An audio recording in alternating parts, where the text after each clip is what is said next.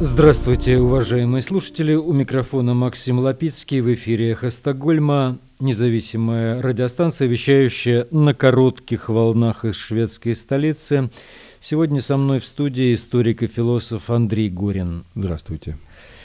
Напомню, что наша станция была создана в середине марта прошлого года по инициативе шведского интернет-провайдера Банхоф. У нас вскоре годичный юбилей. Была создана после начала российской агрессии против независимой Украины. И сегодня 6 марта 2023 полномасштабная война продолжается 376 дней. В этой программе авиационный концерн Saab готов нарастить производство самолетов, если Швеция все же отправит самолеты Гриппен в Украину. Направление в Украину многоцелевых истребителей Яс-39 «Гриппен» будет иметь серьезные последствия для Швеции, пригрозил заместитель министра иностранных дел России Сергей Рибаков. Типичные угрозы и тактика запугивания уже никто не слушает, комментировал шведский военный эксперт. Стрим Марка Фейгина с командиром русского добровольческого корпуса White Rex. Стрим называется «Брянский поход». Сегодня вашему вниманию. Репрессии в России – новая волна. Евросоюз преодолел зависимость от российской нефти и газа. Несмотря на санкции и бойкот, рыбы российского происхождения в шведских рыбных палочках предостаточно.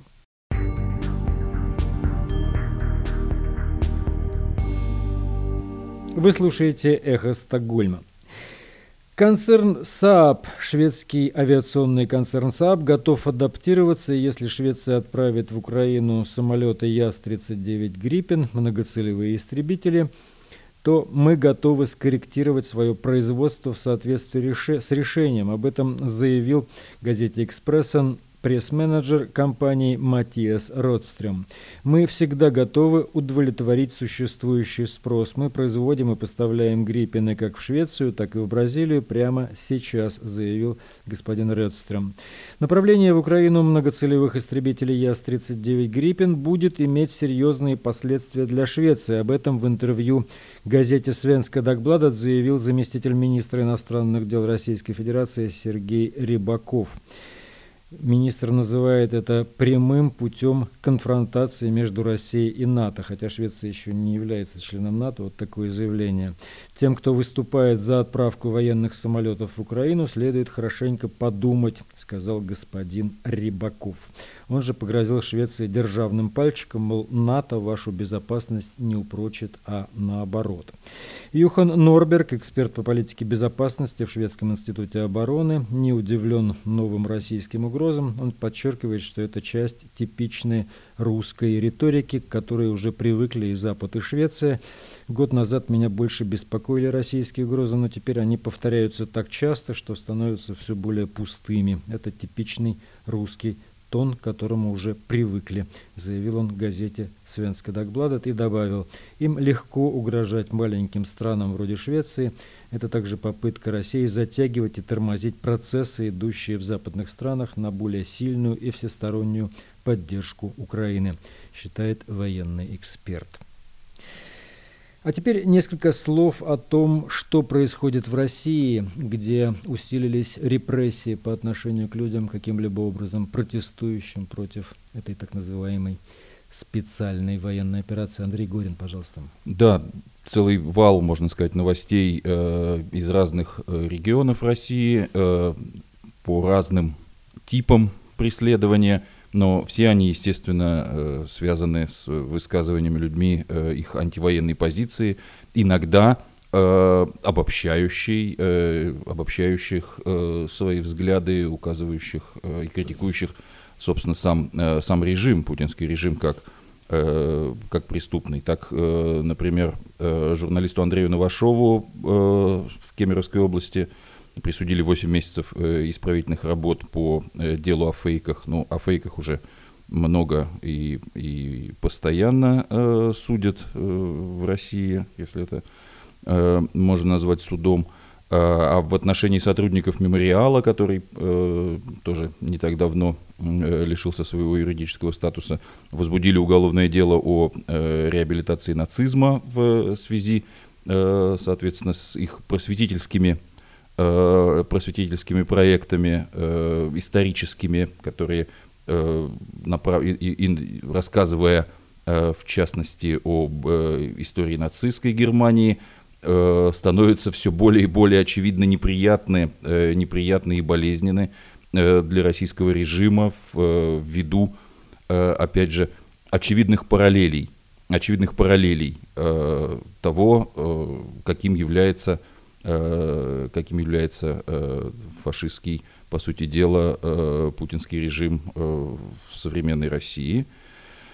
Кроме того, в Адыгее Э, местного жителя э, оштрафовали на 800 тысяч рублей за э, ссылки на э, ролик канала Навальный Лайв, э, пересланный в WhatsApp, 800 тысяч рублей. Конечно, это э, огромная сумма, особенно если учитывая, что по недавним данным э, Росстата 14 миллионов человек в России живут на 10,5 тысяч рублей в месяц. А да. как вообще такую сумму человека могут получить? Ну как, ну отнять у него все, там придет судебный Я не знаю, каким образом исполнительное производство будет производиться. Э, ну, по старым моим, так сказать, делам, если можно сказать, да, на самом деле существует, конечно, список того, Э, что никогда не может быть, так сказать, изъято, но все остальное как бы должно...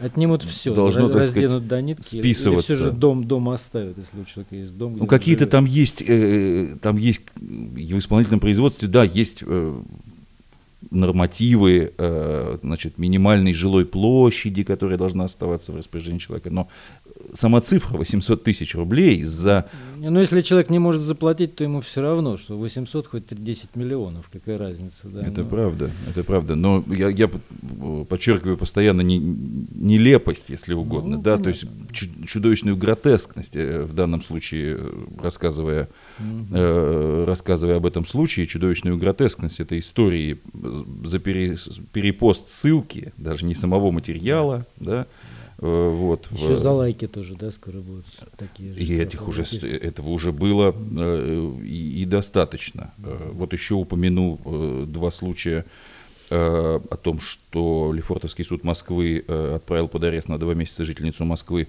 по подозрению в госизмене. В данном случае это статья, это, надо полагать, тоже из действий недавних э, недавних относительно уголовных новаций э, инкриминируется ей за, фин, за финансовую помощь в ВСУ, да, то есть, видимо, за перечисление, э, за перечисление каких-то средств. Э, вот. Но я хочу сказать от себя, что знаю немало таких в кавычках изменников, да, и мы призываем всех э, поддерживать свободную Украину э, по, э, по мере сил э, и осуждаем э, всячески э, эти, эти попытки преследования, э, преследования тех, кто в такой весьма, э, если действительно речь идет о, о финансовой помощи э, вооруженным силам Украины, в такой откровенной и, и яркой форме э, готов, э, готов оказывать эту поддержку, в том числе э, находясь, э, находясь в России.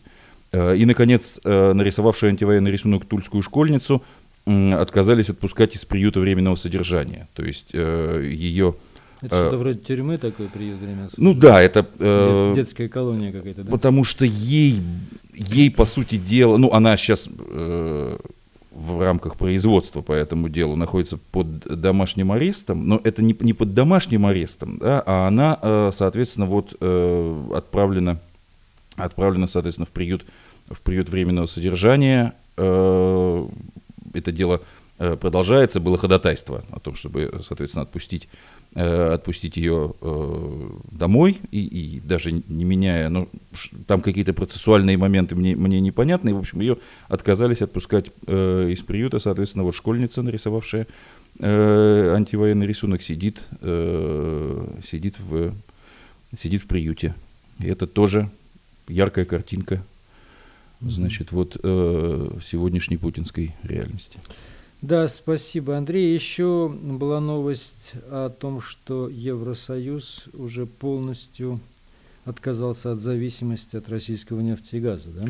Евросоюз преодолел зависимость от российских нефти и газа, она осталась в прошлом, об этом заявила председатель Еврокомиссии Урсула Форден на совместной конференции э, с канцлером Германии э, Олафом Шольцем, на пресс-конференции на сайте немецкого правительства велась, велась эта трансляция о том, что страна, собственно, Германия преодолела зависимость от российских энергоносителей 5 марта, заявил, заявил Олаф Шольц. Он сказал, что мы обеспечили себе независимость от поставок и добавил, на что я хочу обратить внимание, что год назад никто не ожидал, что мы легко в экономическом отношении переживем ситуацию, при которой больше нет поставок газа э, из России в Германию и во многие части Европы, так сказал э, канцлер Германии, а председатель Еврокомиссии, соответственно, подытожила, что э, это можно э, охарактеризовать как то, что Евросоюз преодолел зависимость от российских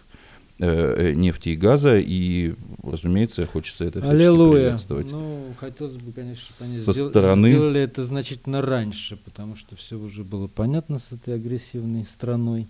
Ну, лучше поздно, чем никогда. Ну, лучше, чем Мы, поздно, чем жизнь никогда, продолжается да, каждый жизнь день, да, и в этой связи надо понимать, что чем раньше э, свободные страны э, прилаг, начнут прилагать усилия, а эти усилия подразумевают э, определенную цену, которую за них нужно платить, тем меньше будет цена по преодолению, э, преодолению путинской э, российской угрозы и последующему демонтажу и, надо уже сказать, обустройству да, жизни на территории нынешней путинской диктатуры. Чем раньше, тем меньше, тем меньше будет эта цена. Да, спасибо, Андрей. И еще вот у нас такая небольшая новость. Несмотря на санкции и бойкот русской рыбы в шведских рыбных палочках предостаточно. Несмотря на обещание вот этого бойкота, несколько крупных шведских продовольственных сетей продолжают продавать рыбу или производные рыбы, выловленную российскими судами в российских территориальных водах. Об этом пишет газета «Даггинс Ньюхеттер». Это связано с тем, что большая часть российской рыбы либо сначала поставлялась в другие страны, такие как Китай, а затем перепродавалась, либо была перегружена на суда под другим нероссийским флагом. Поэтому проследить происхождение этой рыбы крайне сложно. При том, что в прошлом году прямого импорта российской рыбы в Швецию не было, но, например, 41% всего аляскинского ментая, составной части популярных в Швеции рыбных палочек, можно было отследить у них российское происхождение. Это данные Норвежского управления по морю и водным ресурсам.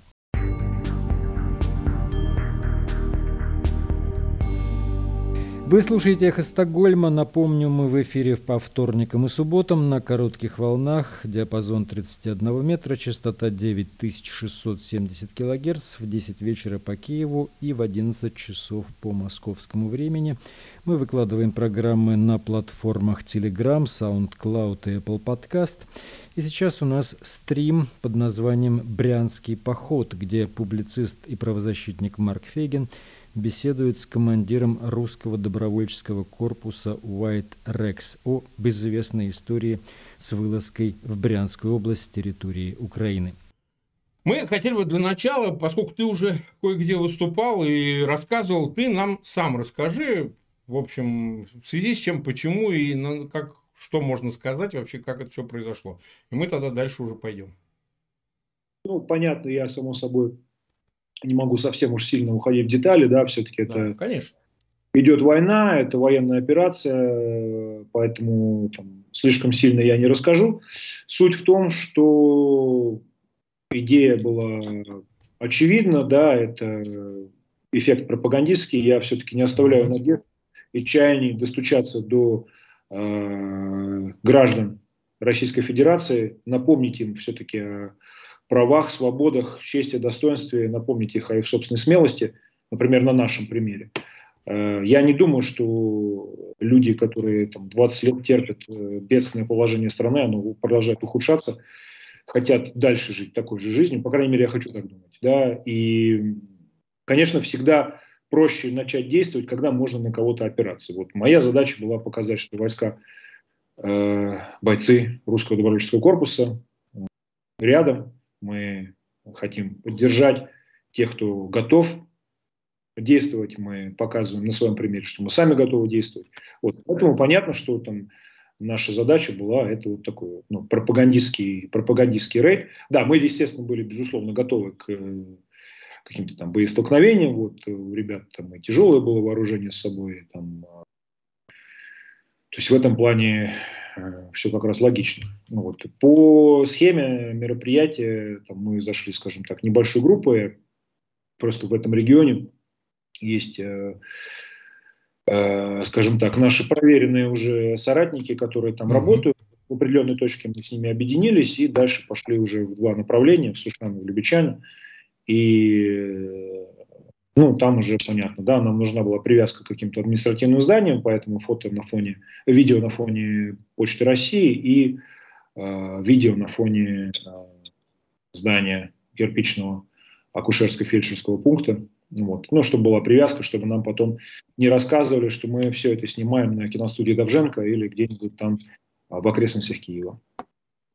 Ну, вот смотри, а, э, очень много было. Сразу, как только появилась эта информация, ну, мне было где проверить, я-то ладно, но мне прям кидали, Фегин, ты мудак, да. То есть это все провокация, то есть это все КГБ придумано, ФСБ.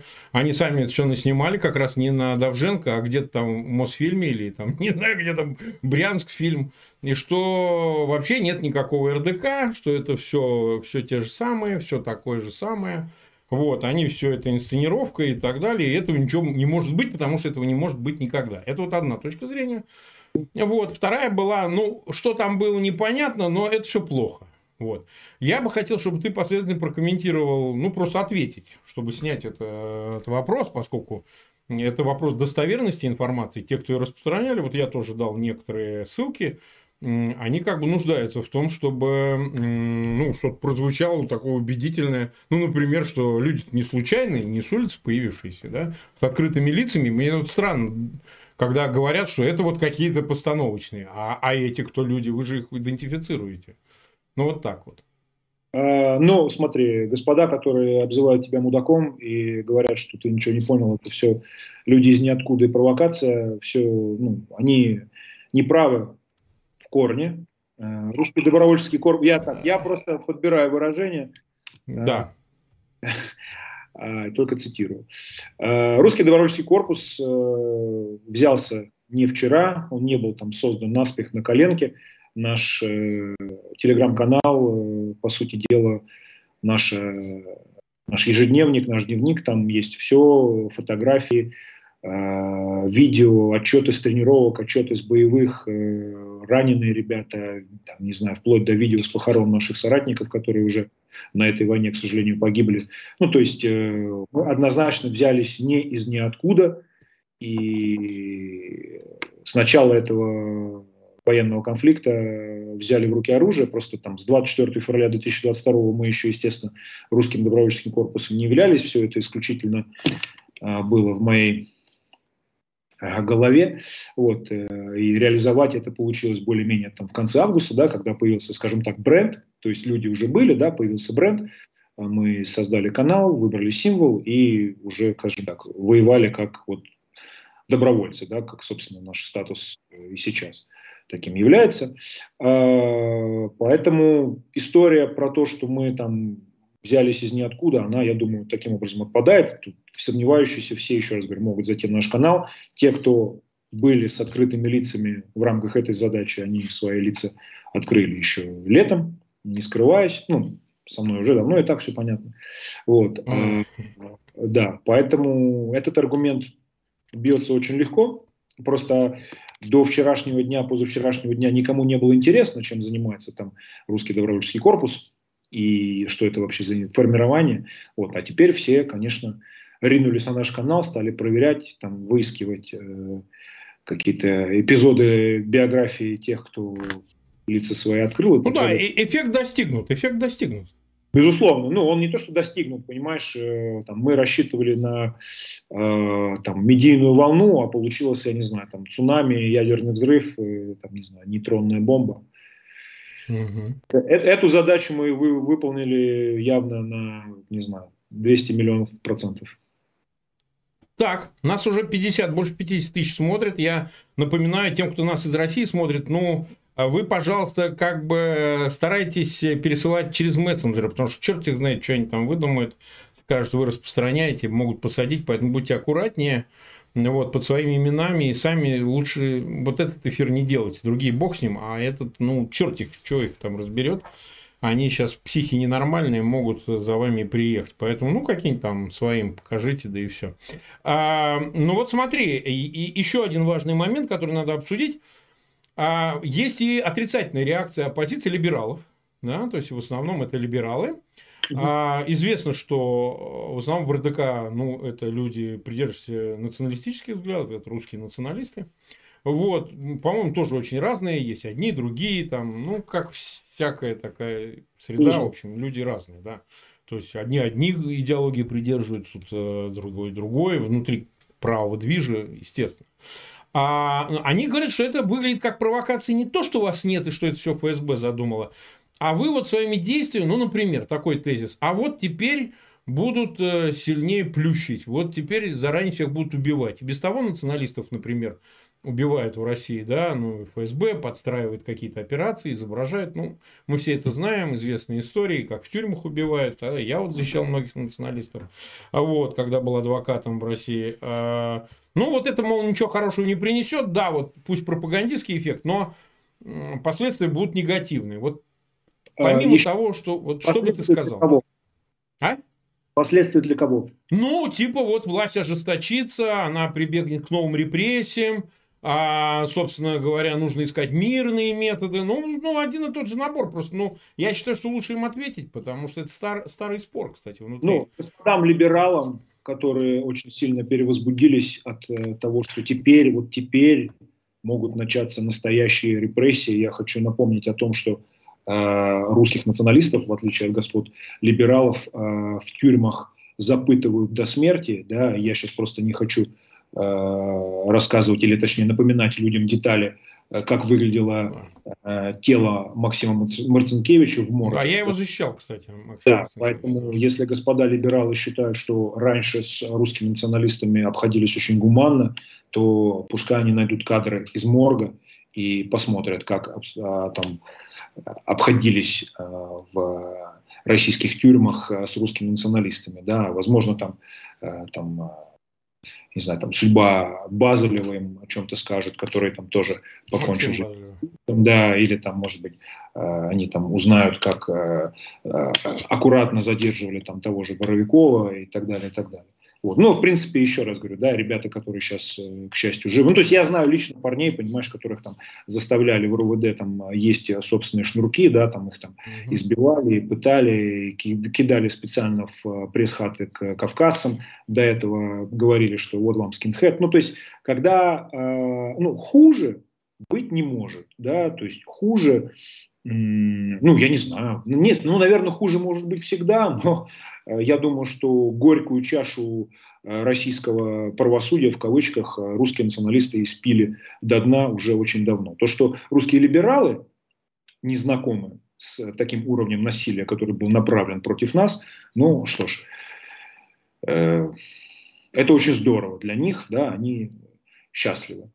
Вот, э, поэтому, говоря о том, что мы там кого-то каким-то образом спровоцировали, ну, не знаю, куда уже там жестче провоцировать. Вот те люди, которые себя называют э, русскими националистами, которые сейчас находятся на территории РФ, ну, они, в принципе, все заняли там исключительно охранительскую позицию, такие чистой воды лоялисты, они там за Z, они за mm-hmm. Путина, наших пацанов, там за... Ой, я там не знаю, они уже за что, честно говоря. Я просто лично их э, националистами не считаю, вот, э, поэтому их судьба меня, честно говоря, ну, не волнует. А, а, ну, а вот действительно, ведь э, правые, которые э, их, будем прямо говорить, их там в России подтянули, сильно подтянули, кого заставили, там, кого в ЧВК Вагнер, кого, значит, в какие-то там прежде милитарные образования, ДНР, ЛНР, а, а сейчас и шире, так сказать, э, их ну, кого на войну, а кого рядом с войной, да, изображать волонтеров, изображать каких-то там идейных людей. Ну, то есть, получается, а, э, вот таких притягивают, которые, ну, как бы инфильтрат, это люди, которые работали с органами, да, уже.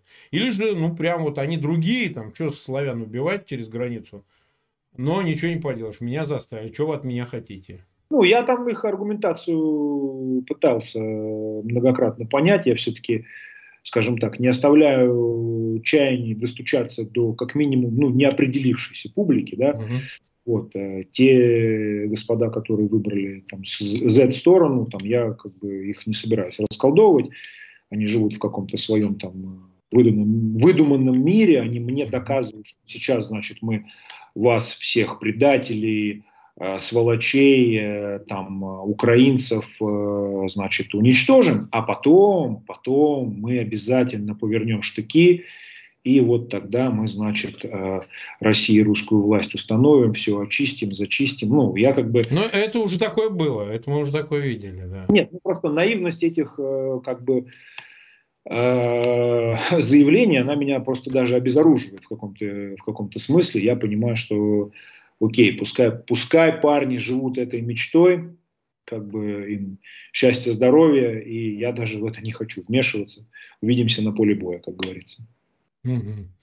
Так, на поле боя 65 тысяч нас смотрит человек, около 20 тысяч поставили лайки, много передают приветов э, там и так далее, говорят, что очень интересно и так далее.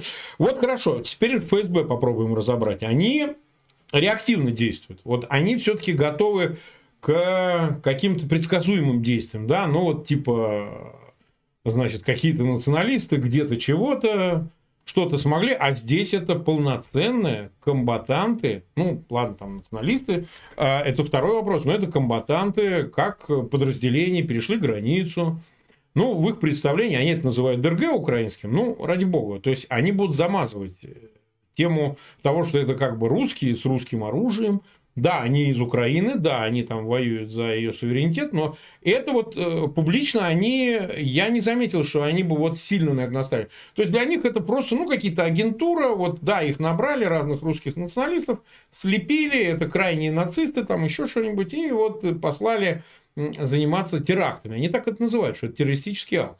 Вот, э, да. Ну, а вот из этой истории с мальчиком, с машиной, вот, которую они показали, вот расскажи нам, что тут известно и что можно рассказать. Есть очень важный аспект. Э, русский добровольческий корпус э, на территории Украины сражается, да, как полноценное угу.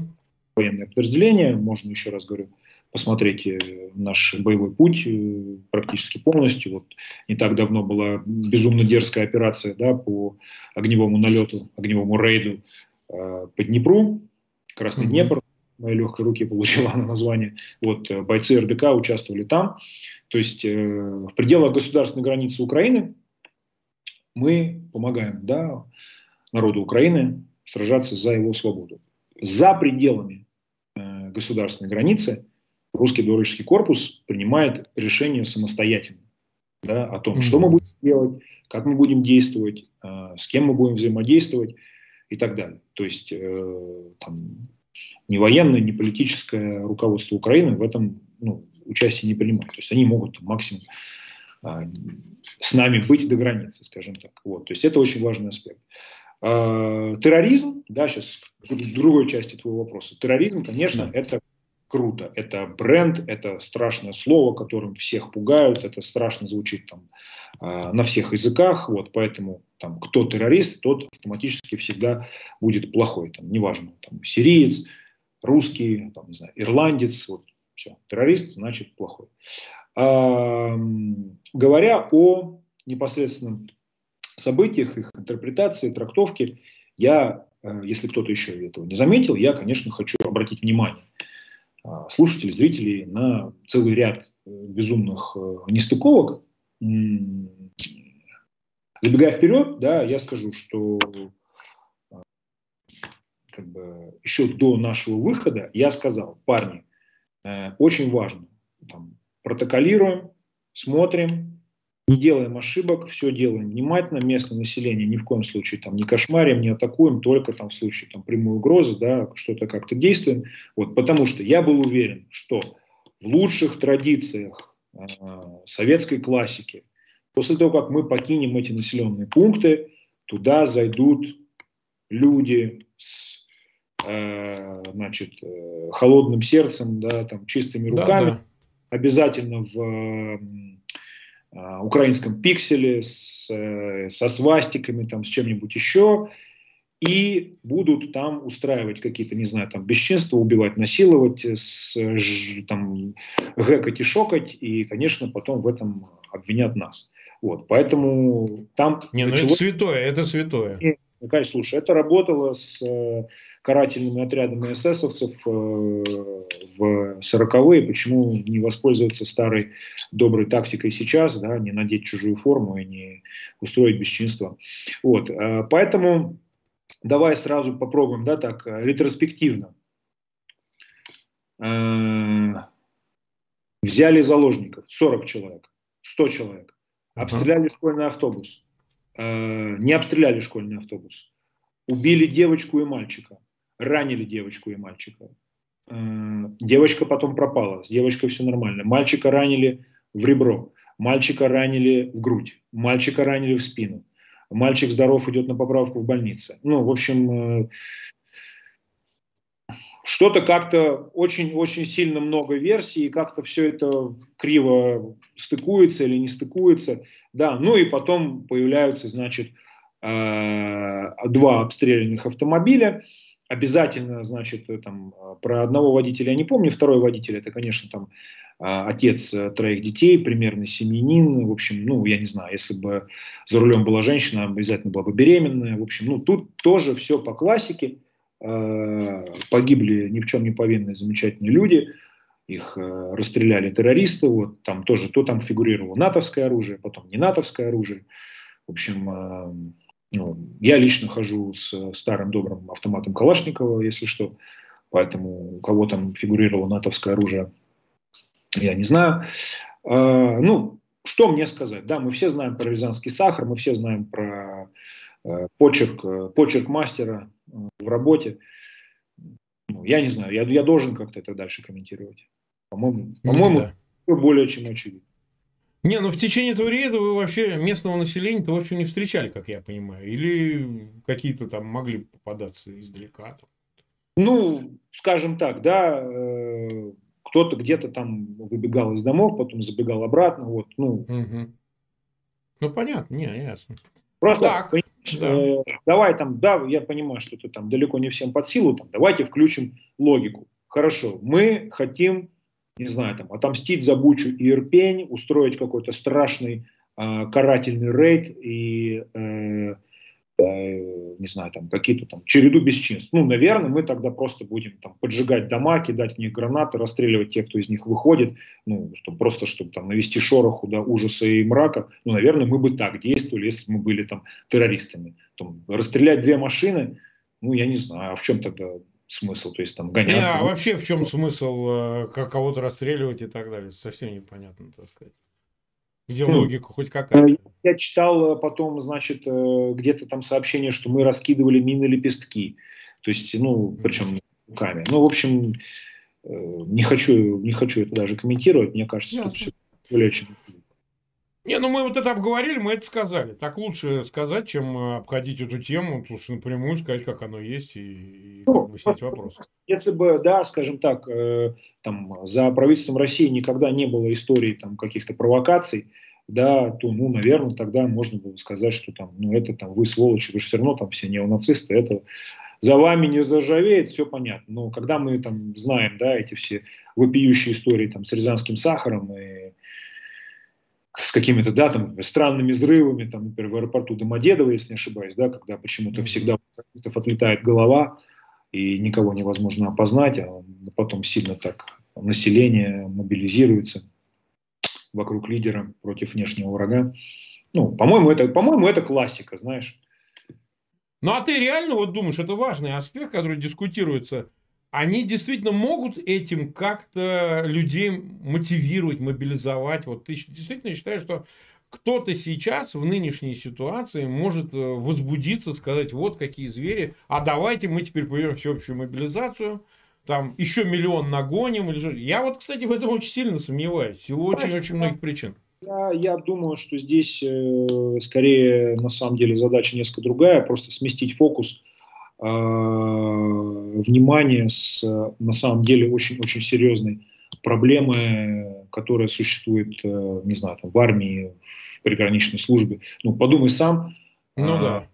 Огромная, по сути дела, ну, по меркам, да, там, а, происходящего группа с тяжелым вооружением, с минами, с э, стрелковым оружием а, действует на приграничной территории. Территория граничит с Украиной, с которой, я напомню, если кто не в курсе, да, больше идет война. полноценная война. Да, а, где ФСБ, где пограничники, где группа быстрого реагирования, которая ездит, значит, там, по моей информации, а, вдоль границы. Где это все? Да, ну, там, мы находились на территории Российской Федерации несколько часов.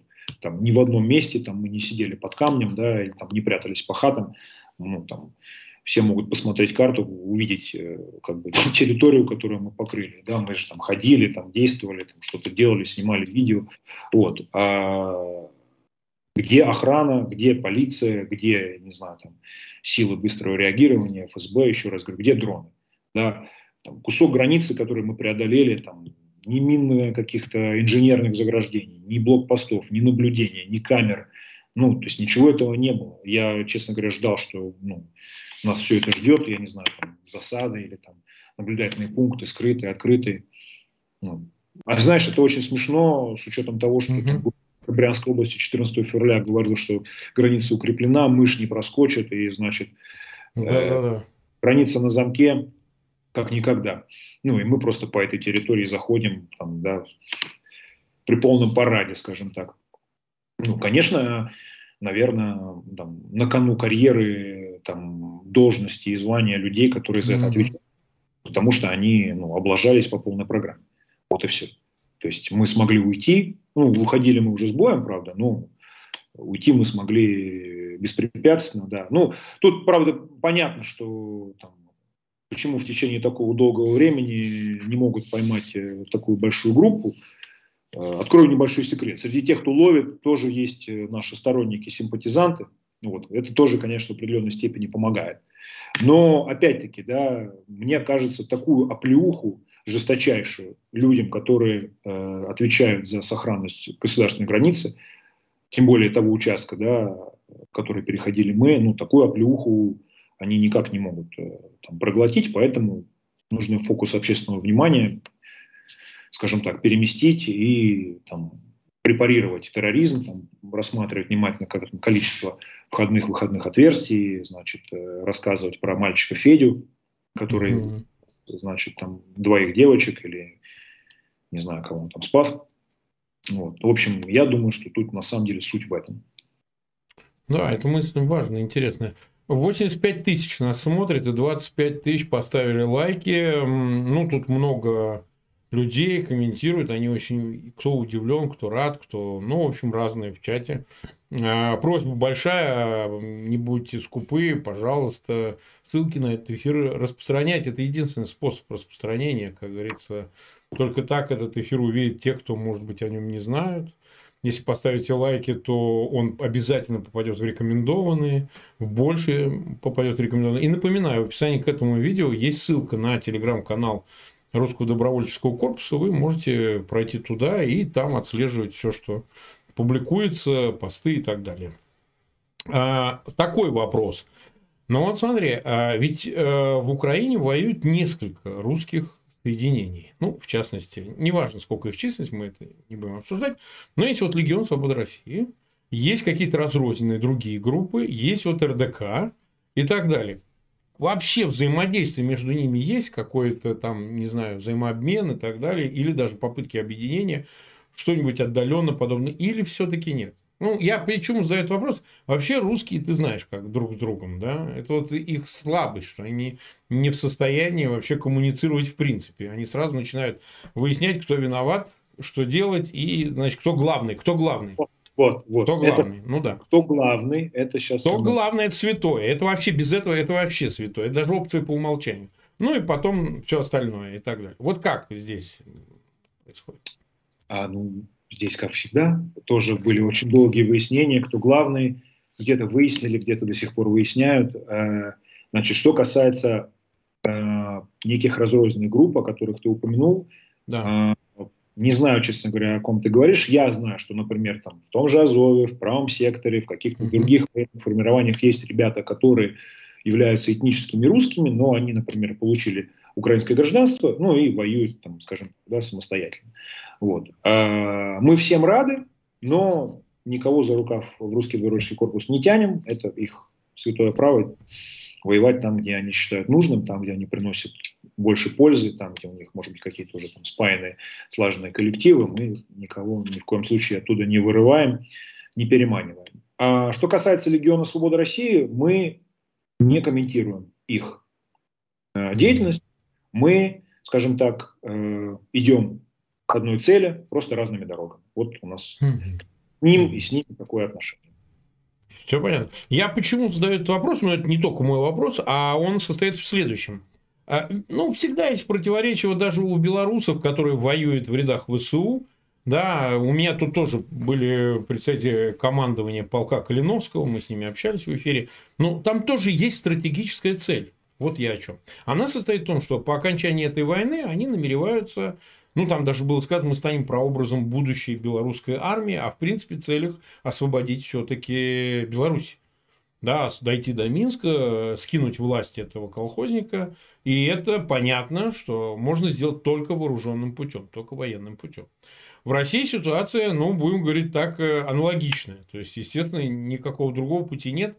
И обманываться тут никому не стоит. Мы об этом как бы частично уже сказали. Нет такого другого способа. Никто власть никакую и никаким другим способом не отдаст. Ну, господа либералы да. думают иначе. Они а? верят в честные выборы. А господа либералы думают иначе. Они верят в честные выборы, умное голосование, что там у них еще белые ну, там какой дрейф идет тоже, там тоже все начинают осознавать на фоне да. войны смешно это звучит, но ну, в конце концов каждый имеет право, да. Ну, но вот как объединить вот всех? Потому что вот сейчас вот на тебя посмотрят при массе людей, которые там, кто в Европе, кто из России попытается, они скажут, а мы хотим к этому присоединиться, мы хотим в этом участвовать, мы хотим вступить в РДК, вот что-нибудь такое. Ну и, и что? И как им воспринимать, какая стратегия, что дальше? То есть, они-то настроены, быть может, на дойти до Москвы, вот что-нибудь такое. Есть разные э, способы которыми люди могут помочь э, нашей деятельности, деятельности Русского добровольческого корпуса. Да, безусловно, можно занять место с нами в одном ряду, да, взять в руки оружие. Для этого вам нужно попасть э, в Украину. Э, наверное, единственной легальной возможностью, я подчеркиваю, легальной возможностью для граждан Российской Федерации сейчас попасть, прошу прощения, попасть в Украину и э, попасть в РДК, это воспользоваться услугами наших друзей из гражданского совета, uh-huh. организация, которая находится в Польше. Но она там либералы, это либеральная организация, как я понимаю. Там разные люди, которые помогают. Точнее, она находится не в Польше, она, так скажем так, децентрализована, просто у них... Транстерриториально, да. Да, да, да, да. У них есть просто кто-то в Польше, кто-то там в других странах Евросоюза. Нужно обратиться в эту организацию. Ребята помогают их первые рекруты уже к нам приехали, э, очень хорошо себя проявляют, это здорово.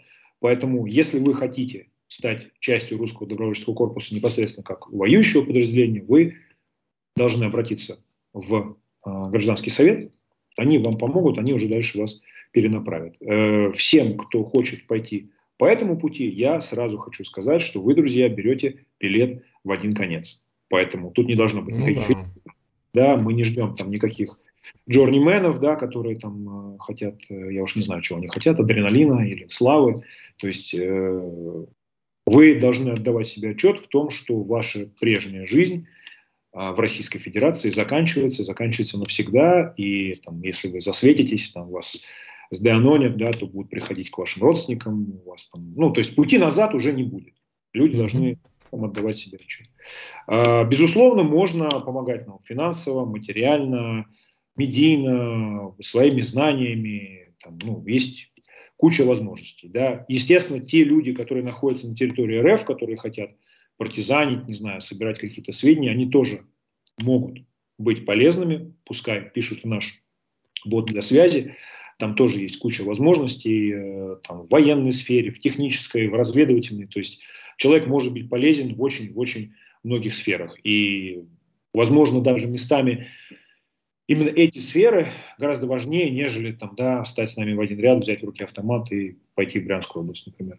Так что обращайтесь в чат-бот, э, смотрите, все у нас там очень хорошо расписано, ребята в медийном отделе тоже свое, свое дело знают, э, обращайтесь туда, вас там направят, перенаправят. Кто хочет быть полезным, э, полезным будет. Так, такой вопрос, он тоже частично из чата, но он важный, его стоит задать. А, а, вопрос инфильтрации. Это вечная тема. Это, кстати, мы забыли, кто главный и кто агент. Вот это вечное между русскими, все агенты вокруг. Но, но, а? Еврей это святое. Не, ну ты-то еврей, там уже мы все прочитали, что ты вплоть... Они сами лично тебя там обрезали все, поэтому тут прям уже очередь стоит на обрезание. Но э, все-таки инфильтрация важный вопрос, потому что ну, скажем так, безусловно, ФСБ это для них святое дело, так сказать, проникнуть в любые структуры, проникнуть в, в такие там, милитарные соединения и так далее. Ну, понятно. То есть, как вы отбираете? Ну, понятно, есть технические сторона, это понятно, там полиграфы и так далее, это все понятно. Но есть и как-то понимание, у человека должен быть бэкграунд, что ли, и так далее. А учитывая, ну, подозрительность, она правильная, она обоснованная, параноидальная даже, может быть. Но как вы это решаете? Потому что, ну, всякое возможно ведь. Вот. Да, безусловно, возможно всякое, поэтому есть психологические тесты, есть, да, там, вышеупомянутый полиграф, вот, э, есть э, какие-то там наши асинтерские мощности, да, мы там, ну, банально проверяем человека, что он из себя представляет там, в социальной сфере, мы нашлись какие-то там в социальных сетях, нашлись какие-то общие знакомые, не общие, кто-то кого-то знает. Ну, скажем так, люди, которые там берутся из ниоткуда, да, они всегда вызывают подозрения, люди с какой-то там драматической, э, драматичной историей, там, бэкграундом, там, все там у меня, значит, э, там, ФСБшники расстреляли семью, буду мстить. Ну, то есть это тоже все всегда вызывает подозрения. Понятно, что мы тут э, тоже были там, очень тщательно в этом плане проинструктированы нашими там, старшими товарищами из различных служб, спецслужб и так далее. Вот, э, да, конечно, всякие там контр, контрдиверсионные э, мероприятия проводятся постоянно, там, я не знаю, мы можем там, в любой момент там, человека просить э, под дулом автомата показать нам свой телефон э, или там еще что-то, еще что сделать, не знаю, сдать тест на наркотики, там, все что угодно. То есть мы бдим, мы однозначно следим, да, мы ждем удара в спину, мы знаем, что такое агенты влияния, как бы мы знаем, как с ними иметь дело, разбираться и так далее, и так далее. Но просто хочу предупредить сразу потенциальных шпионов, диверсантов, агентов влияния. Да, прочих, лучше не стоит. Прочих нехороших людей. Они могут попробовать. Э, один раз. Один раз, да. Возможно, у них что-то даже получится. Но если мы их раскроем, э, то до суда дело не дойдет. Не дойдет. Не, ну это понятно. Это вообще само собой. 93 тысячи нас смотрит, и 32 уже поставили лайки. Мы 36 минут в эфире. А, есть еще такой вопрос. А, он важный. На самом деле финансирование Легион. Ты сказал, что вот принимается пожертвование, но все-таки это большие расходы. Можно ли понимать это так, что ну как бы в рамках бюджета Украина сама помогает, а, что-то дает, или же здесь есть какие-то резервы, источники, которые ну знаю, сам легион, э, я извиняюсь, РДК изыскивает и, и э, использует, ну, потому что есть не только там, ладно, оружие, там, питание, амуниция, обмундирование, средства и так далее, но есть и просто у людей, ну, надо на что-то жить, там, там у кого-то там, не знаю, семья осталась в Европе, кому-то надо детей, дети маленькие, тоже надо как-то кормить. Безусловно. Вот, ну, что-то такое, как, как вы это решаете? А, источники финансирования есть разные. Да, в Украине очень-очень-очень замечательное, а, скажем так, волонтерское движение, да, то есть у нас э, абсолютно нету там нужды, там, скажем так, в питании, да, в обмундировании нам постоянно помогают. То есть это очень круто ну, сделано. Здесь это было с первых дней войны. А, пользуясь случаем, да, скажем так, э, благодарность большая всем тем, кто нам помогает.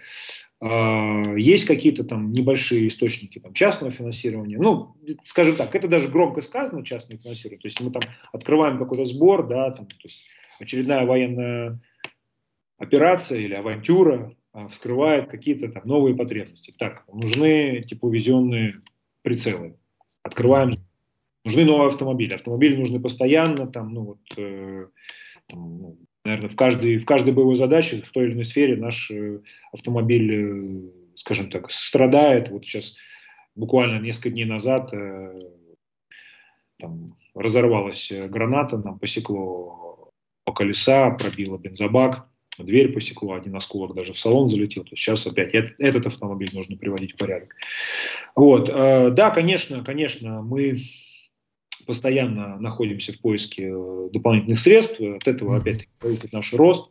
Поэтому люди, которые хотят принять э, участие в жизни РДК, ну, там, не могут держать в руках оружие, не хотят, боятся, не готовы, но хотят нам помочь. Вот их финансовая поддержка, она тоже будет очень для нас важна.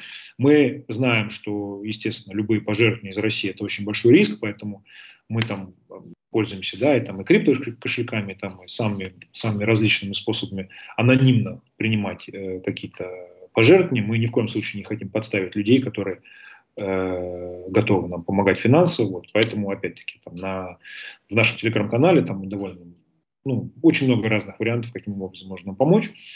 Вот, ну, скажем так, мы растем, растут наши расходы, появляется больше людей, которые готовы нам помочь, потому что они, соответственно, нас узнают. Ну, то есть все это происходит, скажем так, в такой вот в такой цепочке. Ну вот смотри, тогда следующий вопрос, он касается все-таки уже идеологии. У нас еще есть время, еще 10 минут, мы точно можем поговорить. А, а, ну, ты знаешь, не мне тебе рассказывать историю властского движения, РО и так далее. И здесь идеологический аспект очень важен, потому что ну, это вечная история. Победители пишут историю. Победители определяют, кто предатель, а кто герой. Всегда так было. Вообще всегда, во все времена. Победил, значит, ты и есть герой. А те, кто проиграли, те предатели. То есть это и террористы, и вообще людоеды, и там все остальное. Ну, это мы понимаем, да? Но, с другой стороны, все-таки вот это ощущение, оно многих останавливает. Ну, как-то вроде, типа, я должен воевать против своей страны. То есть, вот эта вечная история, а где кончается режим, где кончается власть, тем более узурпационная, такая, которая именно в России, другой там не было. А, да еще и вот такая террористическая власть, она, по сути, так сказать, ведет против народа террор. А, и где начинается родина, страна, дом, там, патриотизм, национальная идея, строительство национального государства. Ну, то есть, вроде как-то у людей возникает некоторая такая щепетильность. Ну, даже если они понимают, что режим там проклятый, но ну, все-таки стать вот власовцем, как они говорят, ну, мы знаем этот нарратив, ну, как-то не готовы, как-то где-то какие-то дополнительные мотивации, что ли, нужны. Вот как ты этот вопрос решаешь? Как вообще решается это в РДК? Как вы это видите и так далее? Ну, понятно, что в современной России никакого национального государства, никакой национальной идеи, ну, естественно, конечно, откуда? Будущего нет, поэтому, ну, если люди там начинают сомневаться, то как бы нам такого рода сомневающиеся в наших рядах, ну, однозначно, mm-hmm. ну, мы не тянем никого за рукав в наши ряды, да, мы никого не уговариваем. То есть, если человек э, не понял, что он э, живет там в откровенной несвободе, да, там в высокотехнологичном ГУЛАГе, и мне нужно ему это объяснять, ну, я, честно говоря, не хочу тратить на это ни время, ни силы, ни ресурсы. У меня, как ты понимаешь, да, довольно много задач, дел, и э, ну, я никого не хочу расколдовывать, никому не хочу ну, объяснять, что они живут там в нищете и бесправии, если они сами этого еще не понимают. Ну да, не перепрошивать, не заниматься я перепрошивкой. Спасать тех, кто не хочет быть спасен, скажем так. Вот. А мы желаем видеть в своих рядах пассионариев, да, и русский добровольческий корпус называется добровольческим, потому что в него пришли воевать люди, по зову сердца, да, доброй воли, потому что они пришли, не желая каких-то там оплат, наград, э, там, я не знаю, славы и так далее. Люди пришли по зову сердца. Просто я создал, скажем так, платформу, площадку, да, для реализации вот такого, не знаю, долга, там, зова сердца. Вот, э, там, расколдовывать, переубеждать. Там, я могу рассказывать да, о наших там, идеях, целях, видении, но я никого там ни в коем случае не хочу освобождать Э, если люди там всем довольны. Ну, вопросов нет, там, ребята, живите, живи кем жил, да, как говорится. в определенных кругах. Вот. А, ну, власовцы, понимаешь, это очень такой а, термин, опять-таки, да. А, ну, понятно. понятно. Это, это, нашлепка такая. Равно предатели, да. Предатель это всегда плохо в любом языке. То есть мы почему использовали символику Роа, да? Не потому что да. мы себя считаем предателями, а потому что это был такой по-настоящему мощный пример э, такого крутого антикоммунистического, антибольшевистского восстания. Да, мы считаем, что современная власть российская – это прямой наследник большевиков, да, да. Э, кровавых убийц, которые захватили власть в России еще в 17 году и продолжают, скажем так, на троне пировать. Вот, поэтому Власов, э, его движение для нас это, по сути дела, пример вот такого ну, там, не бессмысленного да, и беспощадного бунта, а все-таки какой-то организованной силы, которая попыталась что-то этой э, власти противопоставить. Вот. Ну и в этом плане, да, нас можно считать их наследниками, а не в том плане, что мы там все, значит, за Гитлера и предатели и так далее, и так далее. Ну, я просто вот на этот вопрос давно хотел ответить, скажем так, прокомментировать этот момент. Угу. Не, ну вот даже точнее было, что РО это было обозначение всего на свете, потому что РО возникло там в последние там, недели войны, что называется, а вот Конор, да, Комитет освобождения народов России, это более точно. Потому что есть декларация Конора Пражская, да, знаменитая и так далее, которая как раз более понятна, то есть идеологически более понятна. Ну, ну, под РО все, кто одевал повязку и так далее, вдруг считали Серова. Там кого только не было, прямо скажем. А, вот это вот э, тогда важный вопрос все-таки, потому что э, даже вот у белорусов, ну, им проще. Ну, вот народом, освободившимся от этого ерма, ну, просто наследство постсоветское такое э, ужасное, им проще замотивироваться на национальное строительство, и на идеологию, и на политическую программу. Они сейчас ищут ее. Да, и белорусы, и другие, которые вот воюют в Украине, но они ищут этой идеологической базы. Как и какую идеологическую базу подыскать э, теперь РДК? Почему? Потому что, ну, я сам в свое время, в конце 80-х, состоял в Народном трудовом союзе, наследники знаменитого НТС, российских солидаристов, НТСНП. Первая организация в 30-х годах была создана, она правильно существовала с молодороссами, там, Казимбека и другими. Ну, вот дожила, дожила антисоветская такая крепкая организация. Конечно, развалилась, само собой, все ушло. Но а, идеологически там были документы, которые так и не были реализованы. Там «Путь к будущей России» программа, сейчас никто уж не знает, все уж кануло. Но, но откуда вам черпать? В, там, я не знаю, вот все ссылаются на Виктора Илларионова. Его никто не читал, Ларионова. Они, многие даже не знают, что Ларионов – один из самых успешных бомбистов, э, который кинул в этот в Питере, значит, бомбу в окно. Ты пользуешься словом бомбист, ты не пользуешься словом террорист. Нет, я не пользуюсь. Ну как, он, он, он убил коммунистов и э, вернулся успешно за границу. Причем, вот ты рассказал про границу дырявую, так она и при Сталине была дырявая. Там братья Солоневичи взяли, на лыжах ушли, спрашивается. Да, да. Вот. То есть, вот где искать опору, вот ты сказал, антикоммунистическая, антисоветская, наследство. Сейчас его микшируют, сейчас они сами фасадно не выставляют себя наследниками. Ну, ну иногда там что-то промелькает от советского государства, от Сталина они могут, но вот от коммунистической идеологии, от интернационала Путины, они свою не ведут. Вот что им надо противостоять, чтобы русского задеть, чтобы русский вот сказал, ну да, да, это вот про нас, это вот про меня, это мне надо. Ты знаешь, э, я иной раз думал, что уже там ничем, э, к сожалению, население наше там не задеть, не расшевелить, понимаешь, ну, я там ожидал э, народных волнений в миллиарде ситуаций, понимаешь, я был на Болотной площади, когда э, собралось безумное количество людей, и, и, и ничего. И я просто видел, да, этих там молодых людей там с белыми ленточками, которые шли обратно, просто, понимаешь, там с чувством выполненного долга, ух, я же, я, я встал с дивана, я вышел, я, а, у, ну, то есть никто не готов там был там загребать э, жар э, руками и, да. и что-то действовать, да, что-то делать, там, каким-то образом действовать. И э, я... Если 6 мая я на этом митинге вообще выступал, что толку-то? Если ну, это так, 6 мая. Ну, как бы там, ну, я когда-нибудь придет время, я расскажу там, каким образом я туда пришел и что я там вообще да. спрятал, приготовил и какой был мой план. Но, понимаешь, тут, тут опять, я, тут, тут, сейчас-то, как, как обычно, мне больше всех надо. Тогда я просто не хотел, чтобы мне было опять больше всех надо. И ну, ничего не получилось. Вот. А, знаешь, сложно сказать, кого что больше цепляет. Идеология, социалка, политика, там, я не знаю, мне уже кажется, никого ничего не цепляет. Знаешь, я помню ситуацию, когда э, в районе Октябрьского поля, да, если не ошибаюсь, там 40 минут э, Таджикистана ходила с отрезанной головой ребенка и кричала там Аллах Акбар там, с ножом в руке. И ну, я был уверен, что ну, люди поднимутся против, э, не знаю, там какого-то там, беспредела, да, там, криминала, каких-то определенных групп, там, национальностей, там, этносов, ничего не произошло. Да. А, Манежная площадь, ну да, там вышли пацаны, фанаты, я там был вместе с ними, все окей. И после этого опять тишина, да, там, а, Болотной площади всплеск, опять тишина, там, пенсионная реформа, ой-ой-ой, и опять тишина, да, там, война вот эта с Украиной.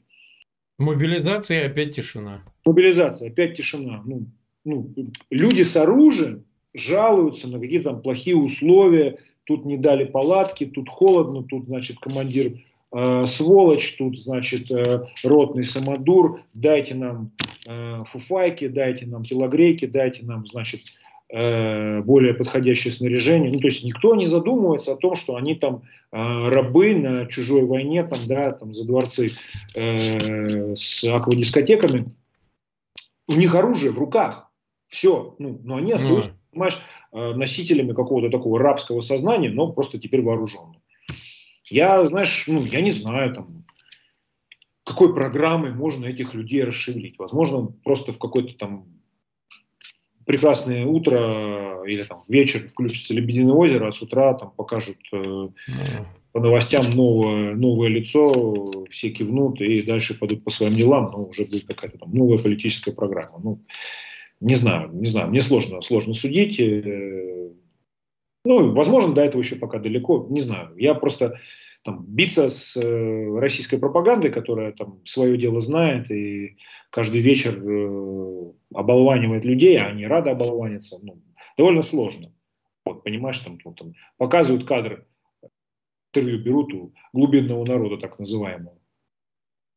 Да, правильно, убивать нужно этих бандеровцев, они там, там пиздец, конечно. Правильно, нужно их гасить, мочить. Да, они на нас напали. Ну, то есть, там есть очевидные вещи. Да, там ребята, знаешь, там рассказывают ситуацию, там э, сестра живет э, там в Харькове, там ее там мать живет в Белгороде. Ну, Харьков в огне, ракеты, стекла, кровь. Э, там, сестра, там, не знаю, там, девушка показывает кадры происходящего, а ее родная мать говорит, что это монтаж, фейк, вы сами себя бомбите, э, вы на нас напали. Ну, я не знаю, можно о чем-то с этими людьми разговаривать, ну, то есть там им показываешь, там, вот белое, они говорят, это черное, это значит натовские базы и э, там боевые гуси, и вы там все фашисты, и так вам и надо, и вообще вы на нас напали. Ну, я не знаю. Ну, я на этот вопрос тоже отвечаю. Мне так кажется, что уважают силу, увидят силу, Значит, увидят наша власть и... Политическая программа в том, чтобы этой силой стать. Все. Да, Все. продемонстрировать силу. Русский человек в нынешнем виде, вот постсовок, я бы так, так же сказал, он, он ориентирован на силу. Нет, но все равно есть идейные люди, есть там убежденные, есть индивидуалисты. Но, но, но, но есть и те, кто вот просто сила. За кем сила, за тем и правда. Вот так. Ну что же, хорошее окончание эфира. Да, сил правда. Это да. правда, брат. Все, видишь, как все поменялось. Да, да, да. Все поменялось.